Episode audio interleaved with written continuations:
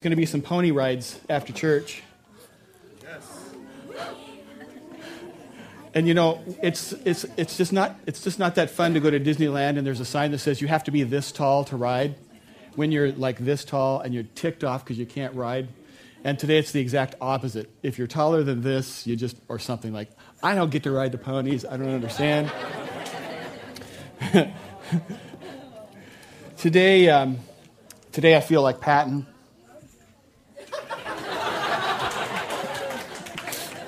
Kinda. Um, I'm not going to go through the speech. There are parts of it that are for like the movie theater and not for the church. but today is a, an important day for us as um, Americans, as uh, U.S. citizens, especially if you are one. Um, you know, if, if you haven't had your television turned on, um, then I don't know where you've been, but if you have had it turned on, it's been nothing but uh, remembrance videos of what happened to our nation 10 years ago. And I don't know where you were. You probably can remember what was going on that day. I was spellbound just watching um, this issue unfold.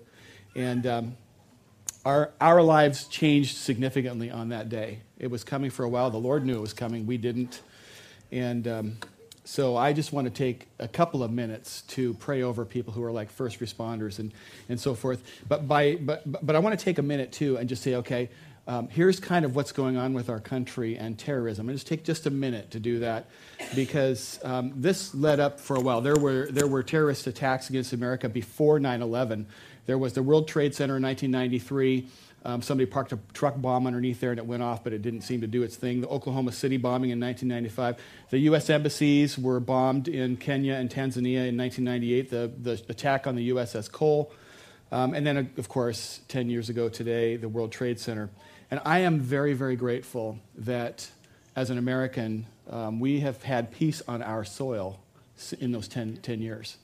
Um, doesn't mean there haven't been attempts, but uh, somehow we've been preserved. Although that's not been the case in other places around the world. Madrid has had two vicious terrorist uh, attacks and bombings in 2004 and 2006, Bali 2002 and 2005, London in 2005. You know, the idea of per- perpetuating violence against innocent civilians, women, children, anybody, is so evil. It's just so evil. And it's not military in nature, it's not even political in nature. I believe it's spiritual in nature. And um, so we're going to pray about that. Here in the United States, since 9 11, there have been about 3,000 people arrested. I don't know if you knew that or not. 3,000 or so arrests have happened for terrorism related charges, and so far, 2,568 of them have actually been convicted. That's a particularly high conviction rate in our criminal, uh, criminal justice system. I think probably because nobody wants to be the jury or the judge that lets somebody go and then that person does something. So there's great care taken. There have been several attempts on our soil to hurt people since then. In 2003, there was an attempt to destroy the Brooklyn Bridge. Of course, woohoo, train, train, train whistles do his thing. Yeah, don't you just love the sound of a train? it's really cool. Um, anyway, I wish I had one on my car, but you know, it's a. not that I honk at people or anything, but come on, you wish the same thing. Just admit it to yourself. Makes me want to be at a Mariners game or something. Okay, 2004, two guys tried to, to, to, to, bomb the New York subway system right preceding the Republican National Convention. That was thwarted. In 2005, a guy named Michael Curtis Reynolds was arrested and he's convicted. He's thir- serving 30 years right now. He tried to blow up a refinery and, and a, a, gas line. And in 2006, there was a guy named Hassan Hamoud who his plan was to destroy the New York, the financial district, by blowing up the Holland Tunnel. He didn't succeed. Not only did he not succeed, the bomb didn't work, but his thinking, you know, the Holland Tunnel, okay, the financial district is above sea level. Holland Tunnel's. It wouldn't have made a difference in the financial. Anyway, so and then a couple of years ago on Delta Airlines, a guy's underwear caught on fire, and it was a bomb. And um, I, make it sound. it was a serious deal, no matter how silly I make it sound. Um, and there's always this sense, it seems like to me, there's always a sense that, hey, this could have been really bad. But there was this element of incompetence involved. And it could be I'm just grateful that there's also been a layer of spiritual protection, I think, involved. I want to pray over that, especially over people who are first responders. And um, I know we've been praying for a lot of people today. It's really okay to pray for people, right? And so um, I wanted to just take a second to do that. Many, many of the people, of the, of the 2,700 or so people who died um, in the World Trade Center tragedy, were people that charged in there after the planes hit.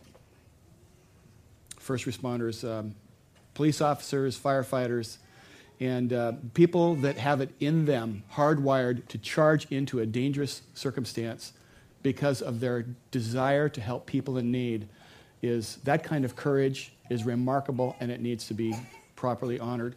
So I'm not going to. Um, they don't. They don't want to stand up right now because I said those things and they don't want attention. But nevertheless, any first responders that are here, whether you're a police officer or a firefighter or any kind of a first responder, I would like for us to pray over you. So would you stand to your feet, first responders? I know there's one back in the corner. I see him back there. Stand up. Come on. Anybody else? First, first responders. Okay. Let's pray.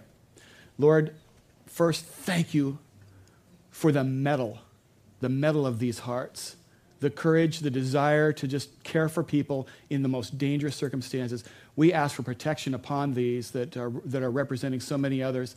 Fill their days, Lord, with, with just your sweet words, but I also ask, God, for you to cover them and protect them. Lord, not just for these that are standing in this place, but all across our nation, people who choose to protect the innocent and to help the people in need. Fill their days, God, with your guidance. Order their steps. Protect them, Lord, we pray. And Lord, as we pray over this, we ask for you once again to just guide our, our president, our Congress, the, the, our military, Lord, the people who watch for our safety and make important decisions. Grant them heavenly wisdom, Lord. We pray, Lord, that it wouldn't be based upon their experience or their motives, but instead that heaven would dispense wisdom that would be used to protect the innocent. And we thank you for it in Jesus' name. Amen. Amen. Okay, we got one thing fun to do, uh, one cool thing. Would you come up and help me with this, honey? I bet you we got someone who's ready with a memory verse.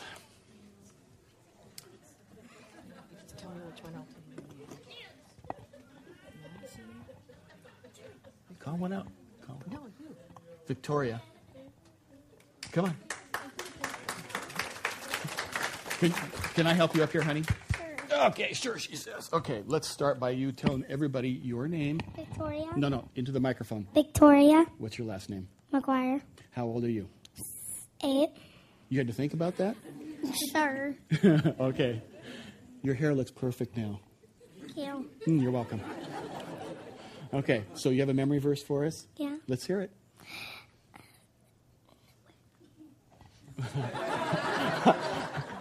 Go ahead. Go ahead and look. Jesus Oh, Christ. Jesus Christ is the same today, yesterday, and forever. Hebrews thirteen twelve. way to go! Way to go, honey. Okay. Okay, thanks, honey. Here, let me help you down. Okay, kids, it's time to go to class. The ones that are going to class, Ignite, it's staying here today. So we love our kids. Go to class, have fun. We'll see you after church out there on the horse rides and so forth. Bye, kids.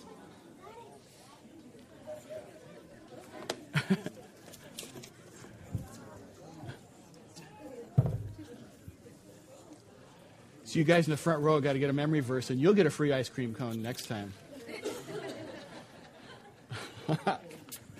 I can tell that's going nowhere.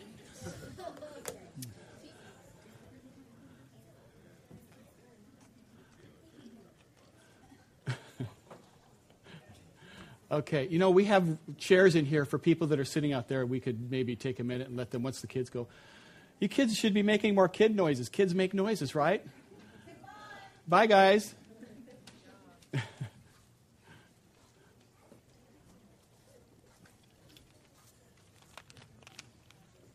okay. Well, while, while this swap is going on, let's just pull out our proverb for the day. I love to uh, just always have one proverb. Today's the 11th. So get this proverb that just leapt off the page and said, You got to use me on 9 11. Proverbs 11 11. Good people bless and build up their city, but the wicked can destroy it with their words. Good people bless, and build up their city. I think that's partly what's going on here today. We have our kids event today. It's because we believe in kids, and so this is meant to bless the kids of the neighborhood and the city, and that's partly what we're doing. We've been in a series um, talking about God's big idea, the church. And if you're a guest today, thanks for coming to Crossroads Church. We, we, love, we love having guests, and uh, we um, greet you here and just want you to feel at home. And thanks for coming. We've been in this series, and uh, we've been in this series about God's big idea, of the church, and trying to figure out a whole lot of things. Why, why, is, the, why is this such a big idea? How did it even survive the very first century? And um, what, what I mean by that is that um, in the first century, there was an effort that was made by organizers and leaders to squash the church. They, they tried to get people to stop talking about Jesus, to stop talking about the resurrection, what was going on. And in fact, the church survived other things that were very powerful then. Rome. Rome ruled the world. Rome's gone. The city still exists, but first century Judaism is gone. In fact, in the year 70 or so, or 70 exactly, um, there was this, uh, this moment when Judaism came to this grinding halt in the Holy Land, and the Romans went in and they basically said, Stop it, and they tossed all of the, the Jews out of the city. They, they conquered, the, they tore down the temple, and they basically scattered it. Judaism in the first century was, was basically snuffed and squashed. And, uh, and yet there was this ridiculously small group of people who would not let go and they kept up with this, this thing they were doing, this, this story they were telling. So now, today, these non religious scholars are trying to figure out, they, their studies out there, their books, and they try to figure out why, why did Christianity survive? It shouldn't have. And so um, they, they try to figure it out and they come up with these explanations, and it's these convoluted, it just doesn't make sense. You know there's got to be something more to it. Well, Christians, we have a tendency to take a look at the world and say, okay, there were people who were there that were eyewitnesses to some things, and there's the answer to your question actual eyewitnesses. So, about 2,000 years ago, about two months after Jesus was crucified and he resurrected, there were thousands of people that were pouring into Jerusalem from the surrounding neighborhood. Why? Well, they were pouring in because there were people in there saying, hey, the guy that they executed publicly, he's walking around. I'm not talking about a couple of people saw him. There was at least one instance that 500 people Jesus was dialoguing with and talking with him in a group. Five hundreds of people were seeing him. So a lot of people are moving in from this, this, the surrounding countryside. They're hearing that, that things are going on, the miraculous is happening, and they want to see it and they want to be a part of it. Pretty amazing things were going on. And uh, it, was, it, was, it wasn't some story about some other place, it was their neighborhood. He was crucified right down that street. He was buried right over there, and we saw him right over here. I mean, it's like really, really pretty wild stuff was going on. And these eyewitnesses kept up with their story. They said, He came, He was sent from God, He died for your sins, He was buried, He rose from the grave, and then He appeared. They kept saying that over and over again. And um, that supernatural, the power of that supernatural event is what has kept this whole thing, this whole movement going on. So, what was going on there was this, this very delicate balance between the Jewish leaders and the Romans. They were kind of co governing. And um, there was all this disruption that started because of this, this movement. We've talked about that. So, these Jewish leaders got these ringleaders, these, these leaders of this movement called the Way. And they brought them in and they said, You got to stop talking about Jesus. You got to stop saying that name and you got to stop using the word resurrection. You got to stop, stop, stop. It's okay if you want to say God, it's okay if you want to say religion, but just stop saying the name. Sound familiar? Anyway, so they kept saying that. But these poor apostles, they just couldn't shut up. I don't know if can we say shut up in here? I don't know. They just couldn't they just couldn't stop it.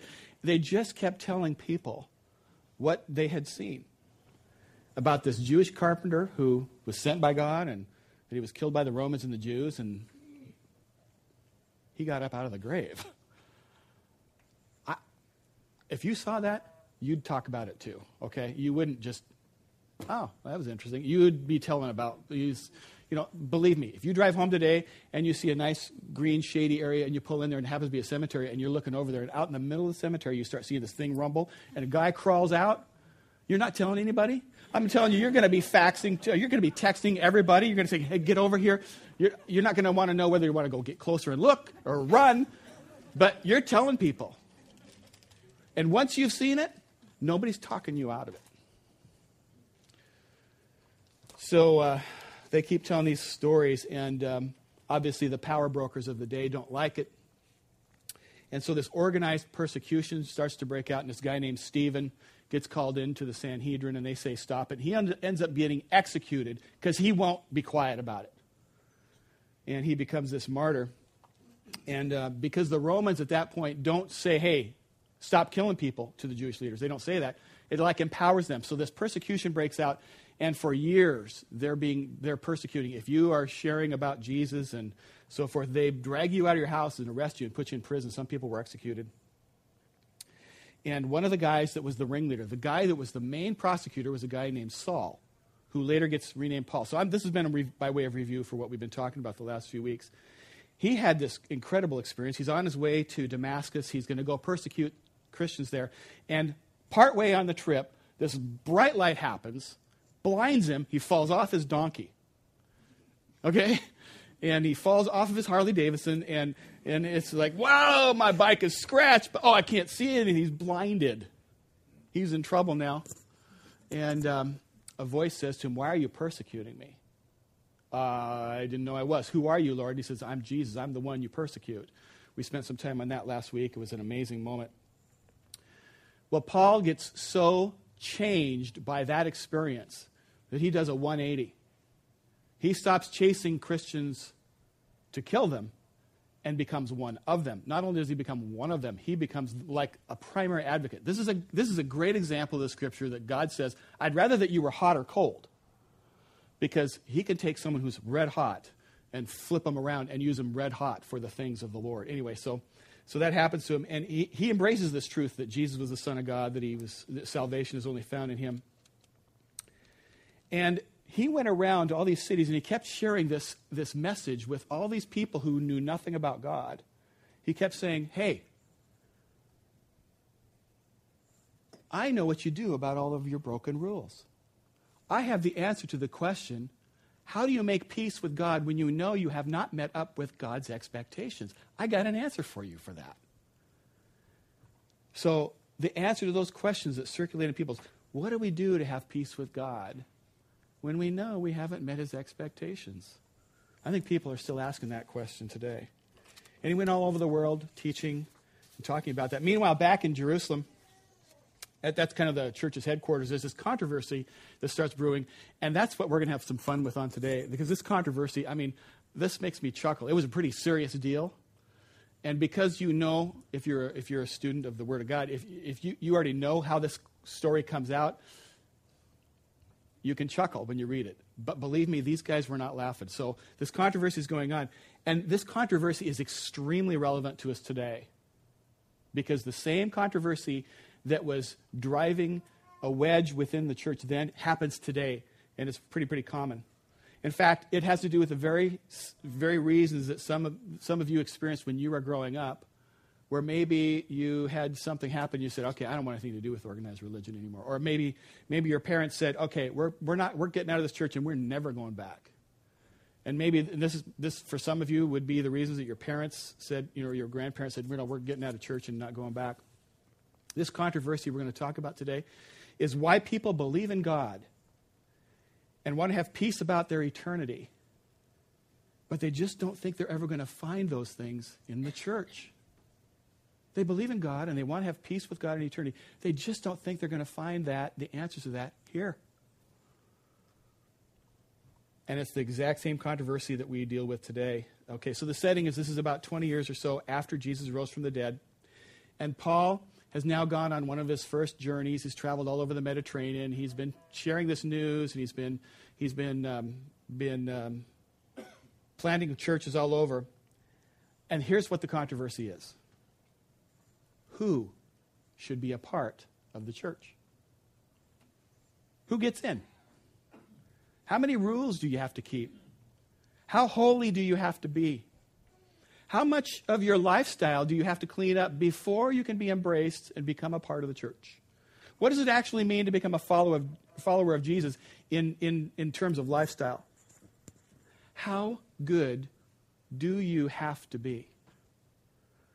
And, you know, the controversy is pretty understandable in the first century. These people You know, these Jewish people grew up with not just Ten Commandments, but those Ten Commandments had been expanded upon by the priests and by the leaders into another 613 more laws. I mean, they're all over the gamut. Just 613 of them plus the 10. They believed that if you were going to follow Jesus, that you had to first, it was an extension of Judaism. So you had to kind of get the 10 plus the 613 figured out before you could take on the Jesus part of it. So you can see where they're going with this. They're thinking in this linear fashion.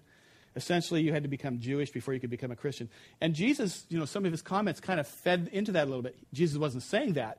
But Jesus did come and he said, you know, I, I didn't come to abolish the law, I came to complete the law. So, so there were some things that they were still trying to sort out. They, but, but it made perfect sense to them that in order to become a Christian, you first had to become Jewish. And then you could become a Christian. So at that point, you have all these Gentiles who lived all around the world that Paul had gone and talked to. They're going glitch. Hold it a minute. Paul came and told us that Jesus died for our sins, grace, forgiveness. He told us that. That part we get. And now the leaders in Jerusalem are sending messengers to these churches and they're saying, um, uh, hold it, whoops, whoops, whoops, not that simple. First, you got to jump through some hoops, and uh, we've got some, you got to memorize some things, and you got to dress a certain way, and you got to eat a certain way. And uh, you got to clean up your act. And then after that, you can be allowed into the church. That's kind of what they were teaching. Is that my phone buzzing? It is. Oh. okay, we're square. There's a story there. Okay. Okay, this here's the story. This relates this is my friend Joel. This relates back to the days when there were pagers and not cell phones, and he was in a church choir, and I had his pager number, and I knew he was singing in the middle of the song, and I started paging him in the middle of his song, just in church, because I should have never admitted that. 10 text messages that weren't here at the beginning of the message. Okay. Okay, Joel, we're square. Okay, you taught me. you know, I brought my phone on purpose for another reason. That shows my weakness. Okay, so. Um,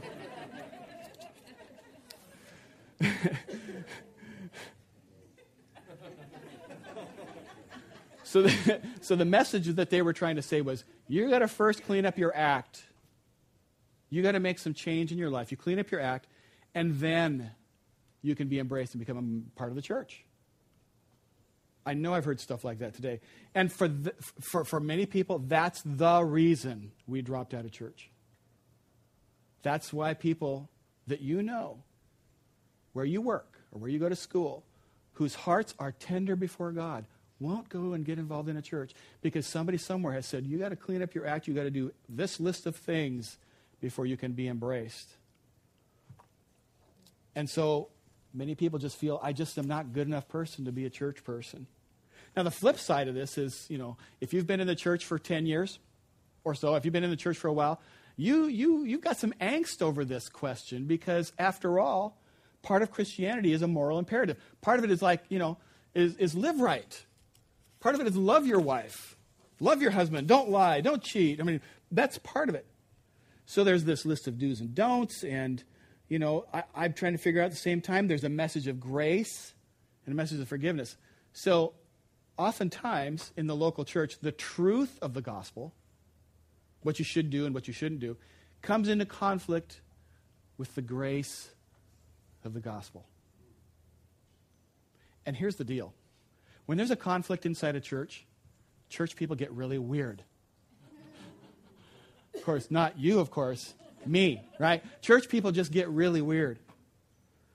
And they start erecting walls and they start creating lists and they start writing rules and they start saying, you know, you can come, but if you, but you got to do these things. And that's what you got to do first. There's something amazing though about some of the words written by John about his time with Jesus and uh, so let's just take a look at that real quickly. John 1.14, it says, The Word became flesh and made his dwelling among us. We have seen his glory, the glory of the one and only Son, who came from the Father. Now here it is. Full of grace and truth. You know, I could blow, I've blown past that so many times. That word full there isn't like a cup of coffee that's up to the rim. That word full, pleris, means complete. So, understanding, he's saying Jesus came with complete grace and complete truth. Did you notice that there's nothing mentioned here about balance? We always think we have to balance grace and truth. There's nothing mentioned here about balancing those two. Instead, he says Jesus was the embodiment of full grace and full truth at the same time. We're always trying to figure out okay, so we have to trade off a little bit of this grace to make room for this truth, or we got to dumb down the truth a little bit so that we can give grace here because of our reason. That's not what Jesus did. Somehow Jesus showed up. Somehow I haven't got this figured out yet, but somehow he shows up full grace, full truth at the same time, and there's no conflict. They're not the opposite sides of some trade off. Wow, it's not a balancing act. It's not a clean up yourself act. It's, not a, it's also not a let's throw out the standards so everybody can feel good about themselves. It's not that either. And if we name the name of Jesus, there should be an embodiment of grace and truth in such a way that forgiveness isn't dumbed down, grace isn't dumbed down. Somehow they coexist in a powerful way. Okay, so the first century church, they're struggling with this, and we're going to have some fun.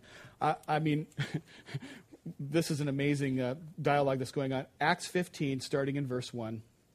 And if you didn't bring your Bible, that's okay. I got some words for you to put up on the wall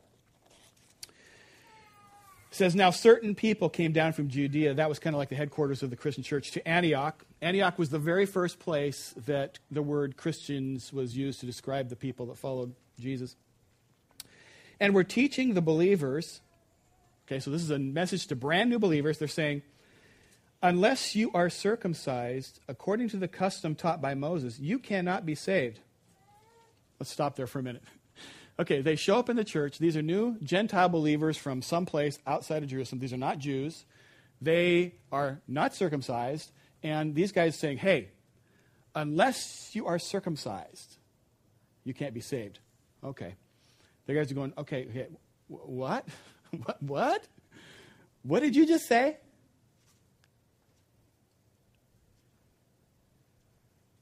You have to have a surgery to get saved first. You can get saved, but first you have to have a little surgery. Wait a minute. Hold it, hold it, hold it, hold it. Paul didn't say anything about that. He showed up talking about grace and forgiveness. There was no mention of any surgery. Well, that's fine, but he didn't tell you everything. We're telling you that if you want to get saved, first you have to become Jewish. So to become Jewish, you have to have this little surgery. And it's like, okay, here's what that meant to them it meant the new members class was mostly women and children. Because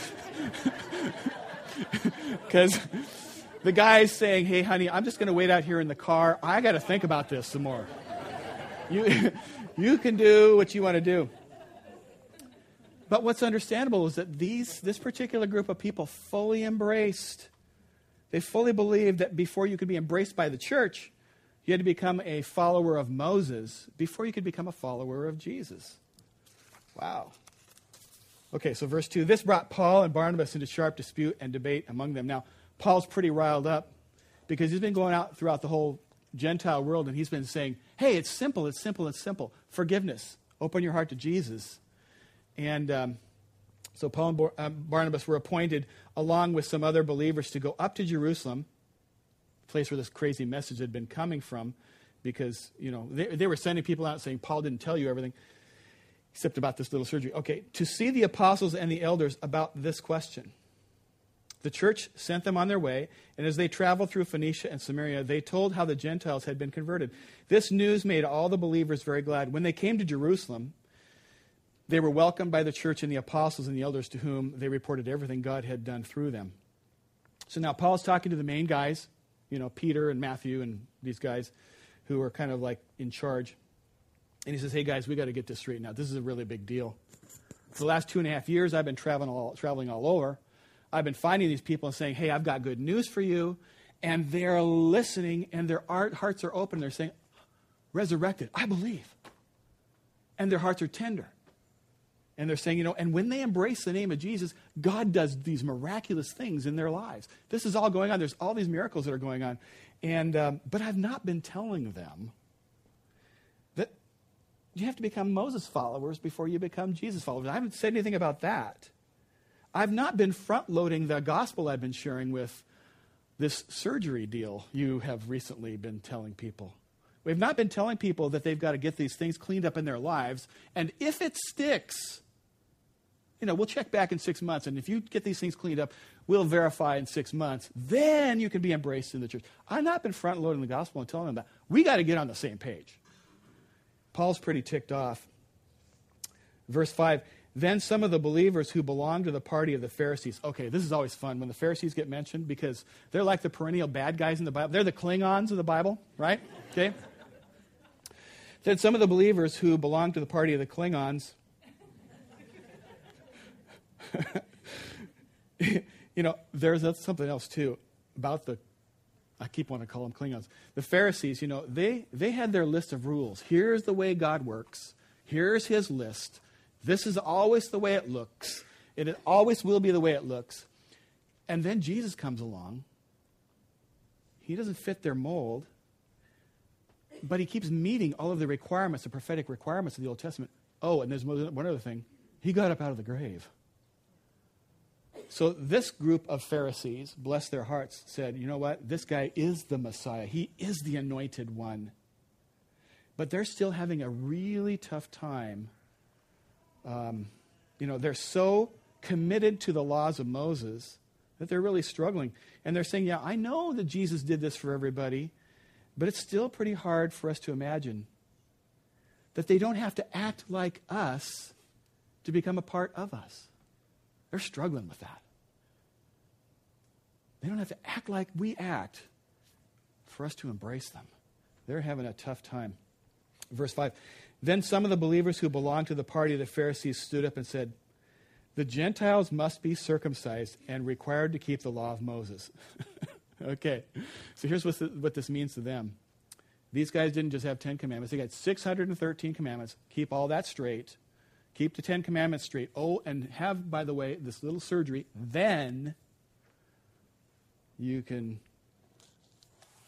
get saved. So they're basically saying to Paul, now get back on your boat, go to all these little churches you've been, and start to train the people so that they can change their lifestyles, so that they can start living with all 613 laws and plus the 10, plus they can have the surgery. Get back there and go to work, start training them, and then they can become a part of the church. Now, for those of us, we're Gentiles here. A Gentile means not a Jew. There might be some Jewish people here who've opened their hearts or, or not. But uh, for us, we look at this and we go, you know, this is pretty absurd.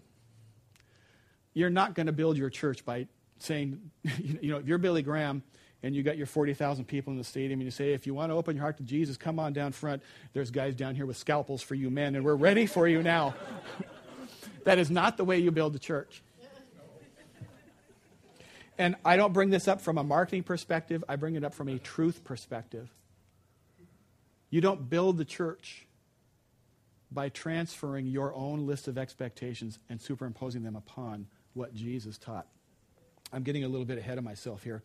Um, so I, I think before we get too, we start judging these guys, the Klingons here, a little bit too harshly, here's the deal if you've been in the church for very long, this kind of thinking starts to creep in. It just does. It just starts to creep in. You know, your kids, here's an example your kids introduce you to one of their friends and they say, Oh, but she's a Christian. And you look and maybe you see some hardware going through the eyebrow and you see some marks on her skin and you're thinking, you know, what is her deal? And you're starting to think, you know, I don't know, she doesn't look like a Christian to me the thinking has crept in there.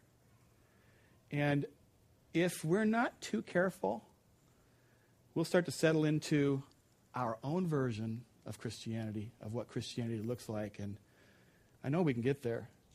And then some, suddenly someone will come along that doesn't fit into our version of Christianity, and we start to become a little bit Pharisaic. We start to become Klingons. Should I stop doing that? because I like the Klingon. I mean, the Klingons are cool, especially in the next generation. Never mind. Okay, so. but we have our own standards, and we get a little uncomfortable. But that is exactly what was happening in the first century. Now, I've, I've been thinking about this message for a long time, probably two months. And, um, you know, I'm kind of hard headed. I, I, I was thinking this might not be so smart of me to preach this because there could be people here who just like things nice and clean. And they like their Christians around them nice and clean. And I like nice and clean too. I really do. And I don't want anybody to go, okay, Terry just flung the doors open to the church and you don't have to care about the Word of God anymore. Everything's grace, grace, grace. I am not saying that. I am not saying that. Um, but I'm saying something here that I want to keep our hearts in this place fresh before the Lord. And here's the deal God loves the lost every bit as much as he loves the saved. He doesn't love you and me more because we go to church. Anyway, verse 6 The apostles and the elders met to consider this question. After much discussion, Peter got up and addressed them Brothers, you know that some time ago God made a choice among you that the Gentiles might hear from my lips. This is, this is uh, Peter talking. From his lips, the message of the gospel and believe. God, who knows the heart, okay, I got to stop right there. Do you believe that? Do you really believe that God knows your heart? Because we can't. I mean, I can't know your heart. I just know how you dress. I, I can't know your heart. I just know what's marked up on your skin. I, I don't know your heart. I just don't know what kind of music you listen to.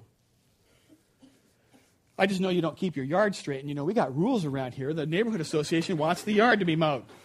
That's what I know. so, verse 8 God who knows the heart showed that he accepted them. These law breaking Gentiles who don't even know the Ten Commandments, much less the 630. God showed that he accepted them by giving the Holy Spirit to them just as he did to us. He did not discriminate between us and them, for he purified their hearts by faith. And the Pharisees are thinking, well, he might have purified their hearts, but they got some nasty Gentile habits. You know, they don't eat right, they don't dress right, they're just plain offensive. Okay, verse 10. Now then, why do you try to test God by putting on the necks of the Gentiles a yoke that neither we nor our ancestors have been able to bear? Basically, he's saying, hey, hey, Bob. If your name is Bob, I'm not talking to you here. Hey, Bob, you sin sometimes. You break the law, right? I mean, because didn't I see you last week? You were offering a sin offering at the temple. Didn't you come out? And Bob's going, yeah, okay, I did. And He says, Frank, what about you? You got everything together, Frank? You got everything dialed in? No, no. So he's basically saying, we don't even keep, keep the law that well, do we? We make our mistakes, don't we? Why in the world would we expect these guys to do something that we haven't succeeded at ourselves? Let's not be hypocrites here, he's saying.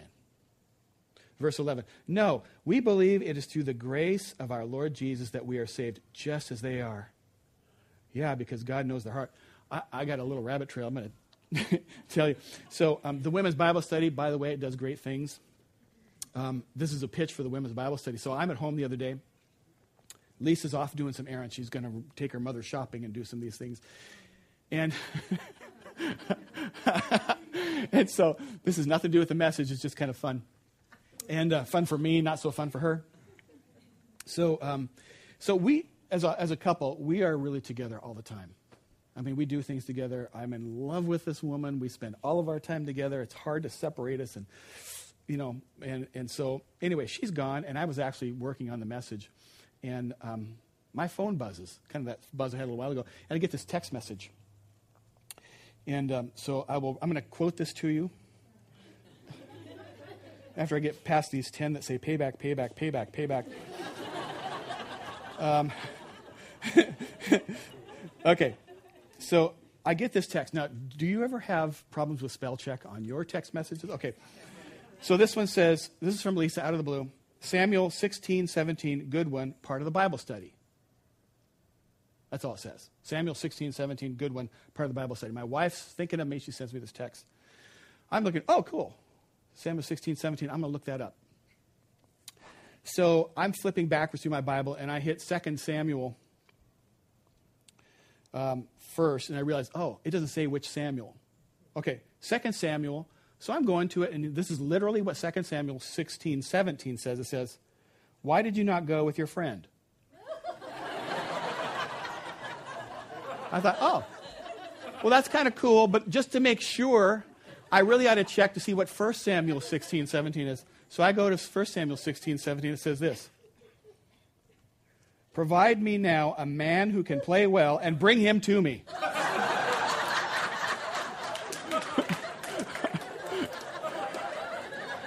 Wow, that's the one she meant.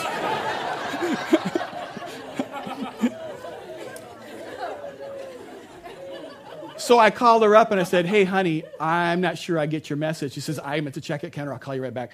And in a couple of minutes, she sends me another text, and this one says, This one says, um, 1 Samuel 16, 7.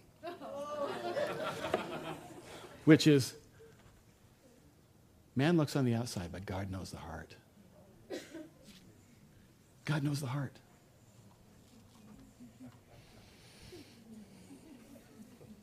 Verse 11 No, we believe it is through the grace of our Lord Jesus that we are saved just as they are.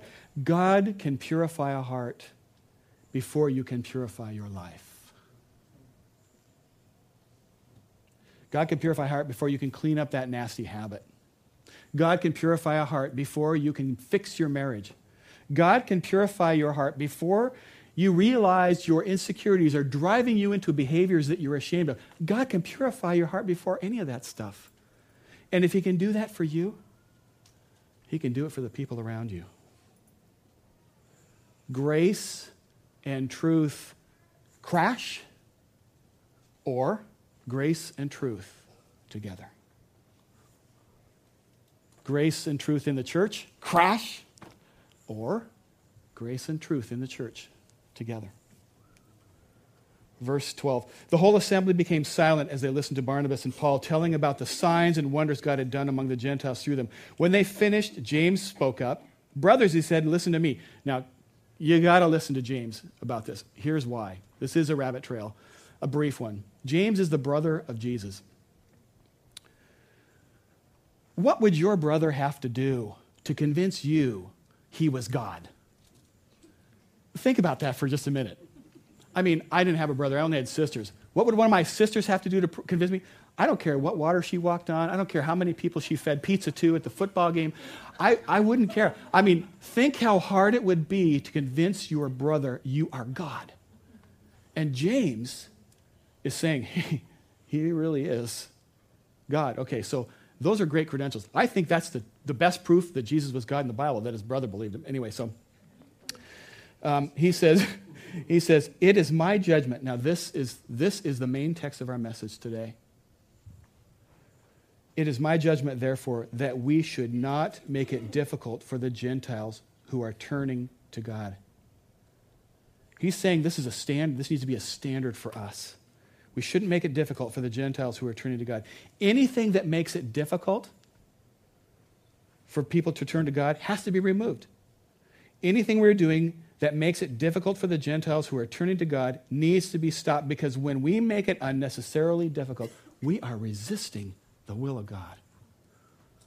Wow. Verse 20 Instead, we should write to them.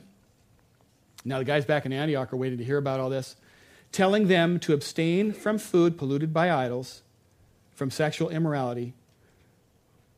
You want to define sexual immorality? He says, No, not going to try and define that for you, but we're going to say this. And from meat of strangled animals and from blood. And of course, the Klingon in the corner with the notepad is going, okay, and then what? Uh, what's the next one? That's it. He's saying, that's it. Wait a minute. There's 10 plus 613 plus surgery, and you're reducing it down to this? There is an intellectual, spiritual concussion shockwave going through here. That's it? Yep. wow, we're going to just basically tell them these two things try not to offend the Jews and abstain from sexual amount. What about lying? What about cheating? We're not going to worry about that for now. That, that, God will get to that. We don't have to worry about that for now. That meat thing is really, really offensive, so we'll ask them not to offend their Jewish brothers. But, but we're not going to get into this list of 613 things. What, what, what are you saying? We're telling them, come on in and join, be a part of this movement, be a part of the gathering. You're in. Just like you are, you're in. That's what we're going to tell them. Wow. Verse 21 For the law of Moses has been preached in every city from the earliest times, and it is read in the synagogues on every Sabbath. Then the apostles and the elders with the whole church decided to choose some of their own men and send them to Antioch with Paul and Barnabas. So I'm going to skip down to verse 30. So the men were sent off and went to Antioch, where they, were, where they gathered the church together and delivered the letter. Okay. Deliver the envelope, okay? The envelope, please. Nobody here watches the Oscars? Is that what it sounded like to you? I mean, okay, fine. Stick to your day job, Terry. Okay, so um, the men are waiting. Okay, open the letter. Surgery or no surgery? Surgery or no surgery? Just open the letter. Come on, tell us what it says. Verse 31 The people read it and were glad for its encouraging message. Now, the church dodged a huge split. And you know what the, that split was, would have been over? This moral imperative versus grace. Keep the laws versus grace. John 1:17 for the law was given through Moses grace and truth came through Jesus Christ. And those two should not be in conflict. They shouldn't be. Somehow the church needs to embody not a balance of but all of grace and all of truth. The problem is that every church, every church, every single church, in every single denomination or independent church, every single church in every century has struggled with this topic. All of us have. We have to own that. And there are people today that you probably know who will not put their foot inside of a church because of the way this has been mishandled at some point in their life. Okay, so I'm going to bring this to a quick conclusion so we can go ride the ponies and have some kettle corn, okay? And so, as a church, I want to speak to our church now, especially not so much the guests, but, but to our church. I want to give us three hazards that I want us to avoid as a church. One, and the reason that we're going to try to intentionally avoid this is because we have to be proactive, I think, about this, because there's this natural drift that pulls churches this way. It's just a natural thing. One, we have to avoid the drift towards insiders and away from outsiders. You know, by, here's what I mean by insiders the people who know where to park, they know, they know where to sit, they know the words to the songs, they know how to get through a Sunday without feeling awkward. The insiders. And, you know, there's, there's, there's good reasons why churches drift that way. It's because of that squeaky wheel. You know, people that don't come to church here, they don't send me emails and say what they want changed. They don't call me up and tell me what's wrong with my sermons. They don't give a rip about what goes on here. They're indifferent. Not that I'm getting a lot of complaints, but I mean, you, you, get my point. The people that express how things ought to be are the ones that are the insiders. They have opinions. There's a natural tendency to want to go with what people are feeling. It's just a natural thing. And it's the, the insiders have all of the sway. The outsiders don't. It's a natural thing. So we have to avoid the drift towards the, uh, toward insiders and away from outsiders. Two, we have to avoid the drift towards the law and away from grace. Wow, you know, as a church grows, there's this, this, this thing that makes administrative sense that you start building policies about how things will work. Here's what we'll do in this circumstance, here's what we'll do in that circumstance. And the problem is that policies, although they're wise, they can be really helpful, they can also become real seed beds for legalism. I'm going to give you an extreme example, a couple of extreme examples. And I'm picking these because they might jolt a little bit of emotion, okay? So forgive me if this jolts too much emotion. But there could be people at some point who visit our church um, and they're seeking after some answers from God, and maybe they're a registered sex offender. What do we do? We should have a policy.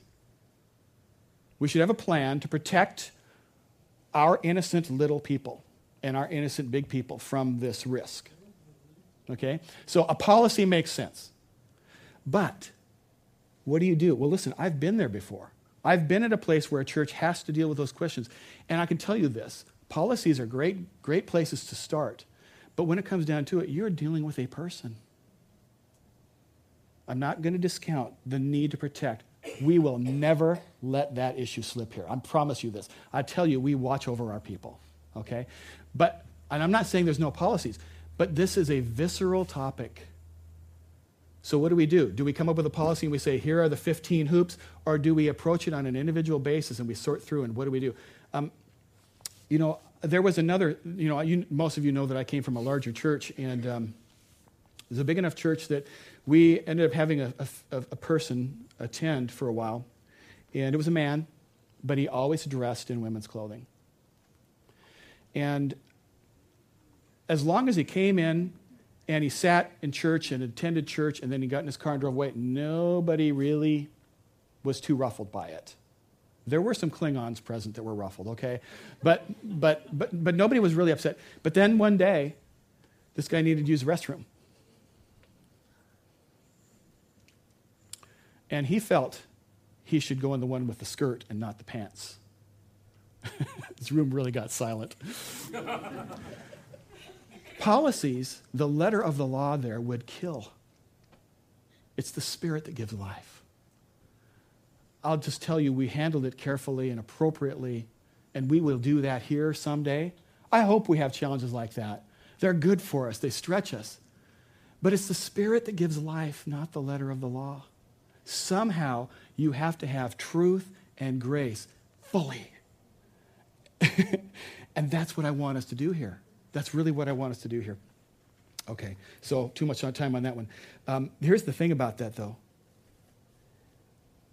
churches that are okay with the messiness of grace are far more likely to experience the supernatural power that comes with uncompromised truth and full blown absolute grace. In other words, here's the quick and dirty on that.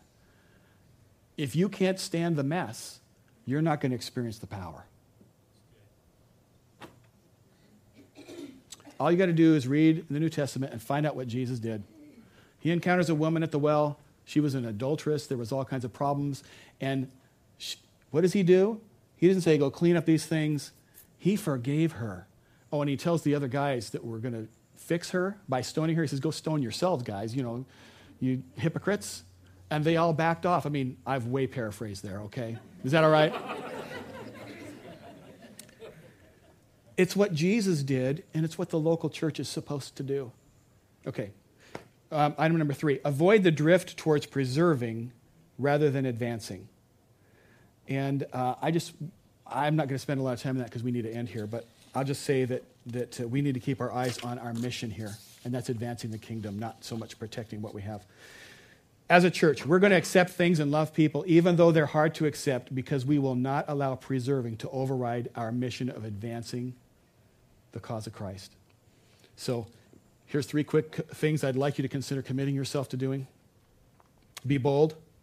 That means expressing your faith to people around you, sharing your faith with people, inviting people here, helping us to keep this church the atmosphere here open and not closed. Be bold. Err on the side of grace. It's, it, it would be impossible for me to tell you I don't try to balance them. I do. I try to balance them as best I can.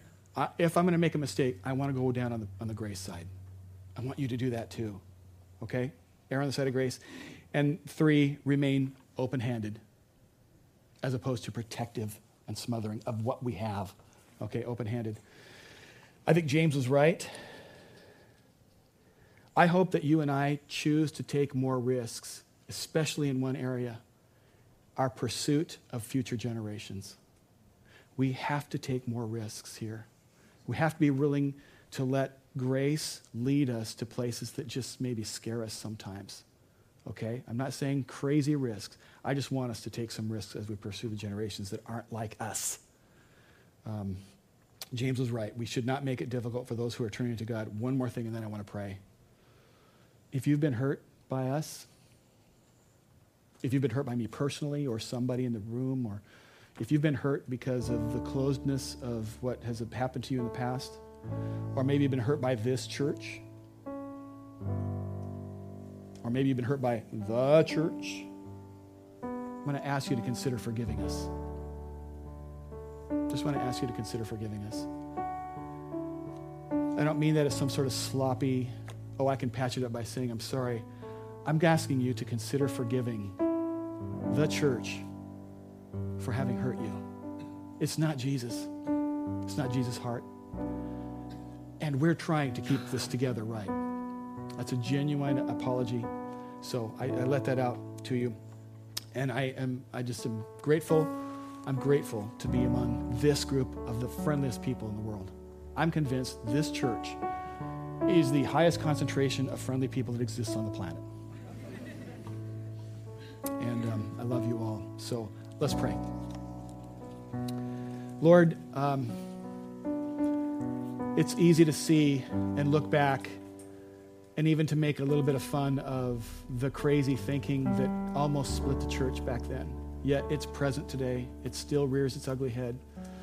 Help us, God, to be so full of grace. Help us to see things through your eyes instead of through our lists. Help us, God, to know that you will cover us and protect us. That, God, you want us to be forgivers of people, releasers of life. So, Lord, I pray that, that for us as individuals, and especially for us as a group, for this church family, that we would be known, that we would be known, God, to want to make it easy for people to open their hearts to you. Lord, I pray too, if there are any wounded people here today, that I've stirred something by my insens- insensitivities, Lord, forgive me for that, but I ask for healing now in this place. I ask God for there to be something of restoration, what hell wants to tear apart, that heaven would mend and bind together, stronger than it was before. Lord, I also want to just thank you for this day, um, the stuff that's going on outside pony rides and popcorn and face painting and games and music concerts in here. Lord, bless our time together as a church as we play and as we love on our children. Let them know in their souls how much that we love them and that you love them just by this play day. And thank you for all of that in Jesus' name. Amen.